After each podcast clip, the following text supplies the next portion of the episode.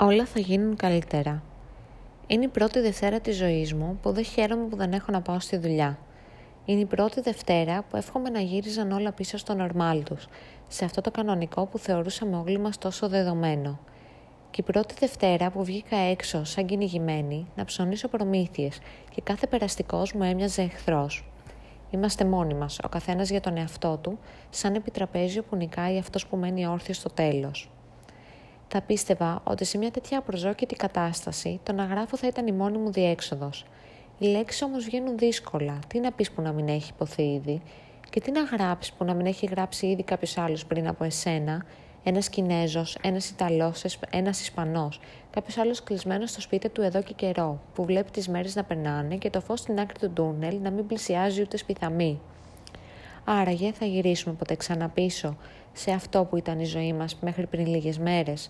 Θα βγούμε ξανά έξω χωρίς γάντια μιας χρήσης, χωρίς αντισηπτικό κοινόπνευμα. Θα περπατήσουμε ανέμελοι στο δρόμο, χωρίς να κοιτάζουμε δεξιά και αριστερά, μετρώντας τις αποστάσεις σε εκατοστά. Μου μοιάζει τόσο μακρινό αυτό το πριν, το πριν που κανονίζαμε καφέντες και εξόδους δίχως δεύτερης σκέψη, που παραγγέλαμε πίτσα τις Παρασκευές για να γιορτάσουμε το τέλος μιας ακόμα δύσκολης εβδομάδας, τότε που ο χρόνος δεν έφτανε για τα πάντα και έτσι κάναμε εκπτώσεις στη φροντίδα και τις σχέσεις. Τώρα οι μέρες μοιάζουν ίδιες, ίδιες η μία με την άλλη απαράλλαχτες. Μία ρουτίνα που κάπως χτίστηκε χωρίς καν να το αισθανθούμε. Βγαίνουμε στο μπαλκόνι για μια στιγμή να χαζέψουμε το δρόμο, μα δεν βλέπουμε τίποτα.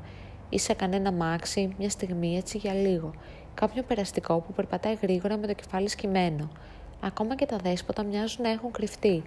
Ποιος θα τα ταΐζει αυτά τώρα; Εκείνα τα φασαριόζικα παιδιά που έπαιζαν στις πλατείες που έχουν κρυφτεί, ποιοι τέσσερις τείχοι συγκρατούν την τόση ορμή τους, και οι γιαγιάδες που είναι μόνες τους, έχουν άραγε κάποιον να τις φροντίσει; Τους σκέφτομαι κάθε μέρα, όλους εκείνους τους μοναχικούς ανθρώπους. Πώς αντέχουν τη μοναξιά τους, τι κόλπα βρίσκουν για να ξεγελούν το χρόνο, αναμετρώνται με τη σκόνη και με φανταστικούς εχθρούς, κοιμούνται για να ξεχνάνε, ακούνε ραδιόφωνο, τι παρέες φτιάχνει το μυαλό τους; Άραγε πότε θα γυρίσεις η ζωή στα προηγούμενα, θα υπάρξει ποτέ ξανά αυτό που λέγαμε κανονικό, ή θα λέμε κάποτε στα εγγόνια μας: Εγώ έχω περάσει καραντίνα, όπως έλεγαν οι παππούδες μας εμάς.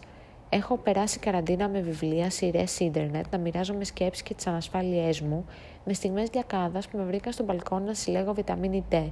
Δεν το λες και τόσο κακό. Έχω περάσει όμως καραντίνα και με φόβο, με ανασφάλεια για όλους τους ανθρώπους που συναντάω. Και αν σκέφτομαι, και αν κάποιος από εμάς είναι το αναμένο σπίρτο, πόσο μακριά μπορεί να πάει αυτή η φωτιά, θα προλάβει να σβήσει πριν κάψει τα πάντα στο περασμά της. Πόσο ευάλωτοι είμαστε, το έχουμε αισθανθεί άραγε, το έχουμε νιώσει; Κανείς καλύτερος από κανέναν. Όλοι βαζίζουμε στο ίδιο μονοπάτι, απλά σε κάποιους αλλάζει λίγο η θέα. Τι σημασία έχει το πώς ταξιδεύεις, αν ο προορισμός είναι ο ίδιος; Μια ψευδέστηση διαδρομή, τίποτα παραπέρα. Η μόνη σταθερά στη ζωή μας, αυτή η κόκκι σκόνης, που ψηφούν τα πάντα και ορούνται νοχελικά στην ατμόσφαιρα, παίζοντας με όσε αχτίδες ηλίου τολμούν να διαπεράσουν το τζάμι ασφαλείας. Τις χαζεύω και για λίγο ξεχνιέμαι.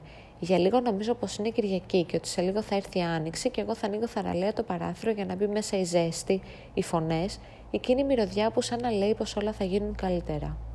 Όλα θα γίνουν καλύτερα. Για το πότε όμως, μη με ρωτήσεις. Αν σου άρεσε αυτή η ανάρτηση, μπες στο littlehopeflags.com και άφησέ μου το σχολείο σου.